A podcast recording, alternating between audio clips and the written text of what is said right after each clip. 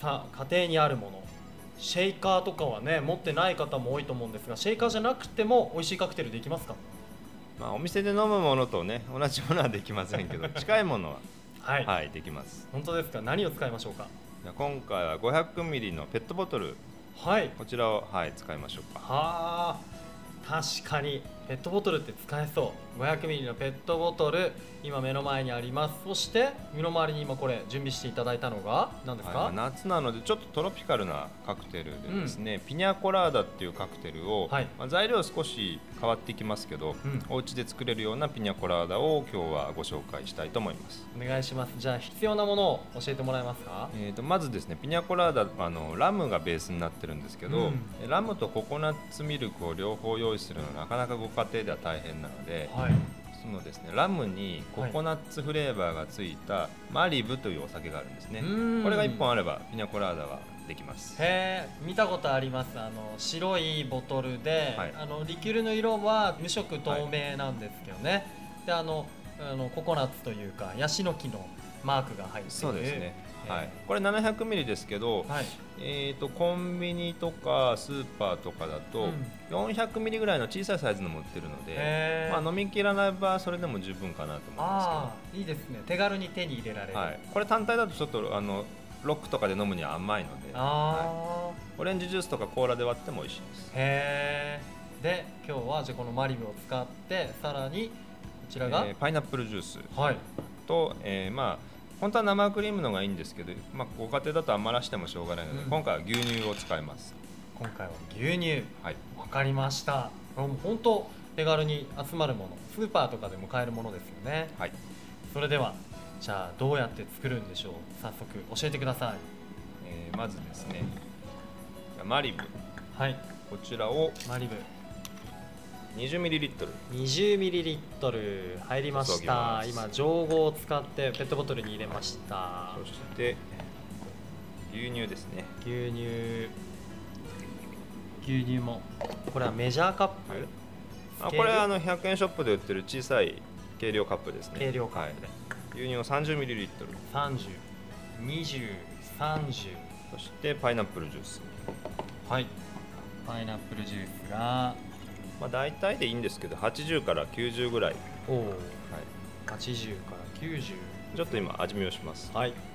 まあ、ちょうどいいですね。ちょうどいい感じですか、はでもっと甘いのが好きな場合はマリブを少し多めに入れてください、うん。わかりました。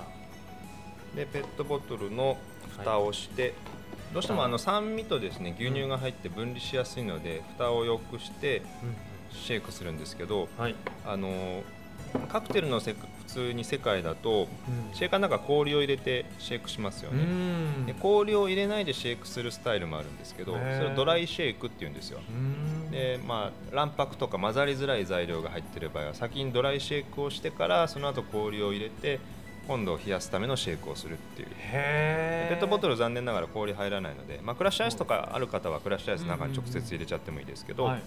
それを上下に。はい今は片手で片手で、はい、非常にあのペットボトル軽いので、はい。まあ、格好格好つけてあのシェイカーのように構えてもいいですけど、はい。こっちの方がはるかに楽だ 楽だし自然かなと。うん。なんかあの、はい。ドレッシング混ぜてるみたいですね、あまりスナップを効かせる必要もないので。ああはい。こちらで今とっても綺麗なクリーム色栃木県民ならわかるレモン牛乳のような色をしてますね。そうですね。色はまさに。ね。はいはい、これをこれもう完成ですか、はい、もう完成です。早っ。で氷が入ったグラスに、はい。えーそれを注いでくださ注いいでみましょう。ああ綺麗なこれはクリーム色といいますか卵色っぽい色をしていま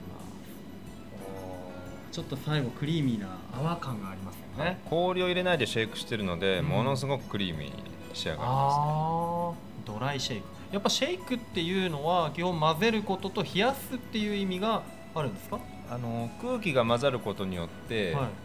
アルコールの角がなくなるというか口当たりが非常にえーマイルドになるんですね。ただまあカクテルの種類によってはマイルドになりすぎると今度また腰が抜けてしまうようなものもあるので、うん。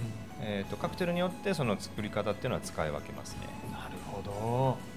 完成しました。ではいただいてみようと思います。こちらが、えーご家庭でも簡単に作れるピニャコラーダいただきます。うん。うわトロピカル。もうこれ口つける前からココナッツの香りがふわーっとしてますよね、ココナッツ苦手な方もたまにねやっぱりいらっしゃるんですけど、うん。まあ、お子様でも飲めてしまうぐらいの味なので これはあのちょっと気をつけていただきたいと思います。これは飲みやすい。これはぜひねあの親戚とかあとはまあ今の時期友達とかがねあの宇都宮に帰ってきた時にこれ作ってあげたいな。本当これもさっぱりしてて美味しいです。そう昔はなんかココナッツのカクテルってやっぱり敬遠されてるとこ少しあったんですけどうん。今はすごく若い女性なんかもうん。非常にこのマリブを使ったカクテル喜びますね、ええ。いやもう本当ね口当たりもこれやっぱシェイクしたからまろやかこれシェイクする回数とかって特にこう決まりというかおすすめの回数ってあるんですか？まあ、10回から20回振れば十分かなと思うんですけど、うん。まあ仮に100回振ってもいいんですけど、はい。こうすごく泡立つじゃないですか、はいはい。泡泡がすごくなるので、うん。こう飲みかけの段階でこうちょっと見た目が汚らしくなりなるかもしれませんのでうん。うんうん10回から20回ぐらいでいいんじゃないですかね。へえ本当ねこのクリーミーさがねたまらないしごくごくいけちゃうっていうかこれもうなんか2リッターぐらいぐいぐい飲んじゃいたいなって思いますね。あのねまあ飲みながら今後、えーカクテルの街と呼ばれていますこの宇都宮をどうですか？どのように盛り上げていきたいとかってありますか？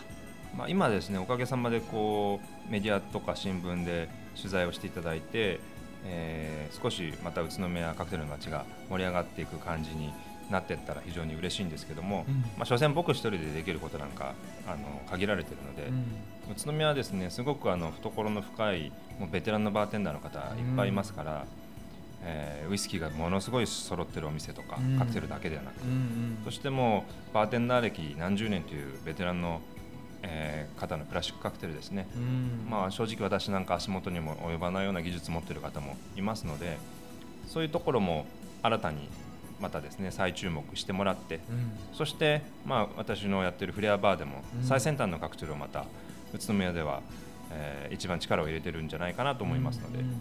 幅広くですねなんかカクテルの文化を楽しんでいただけたらまたカクテルの街宇都宮がですね全国的に有名にどんどんなっていくそんなことがもうできるんじゃないかなと考えてます。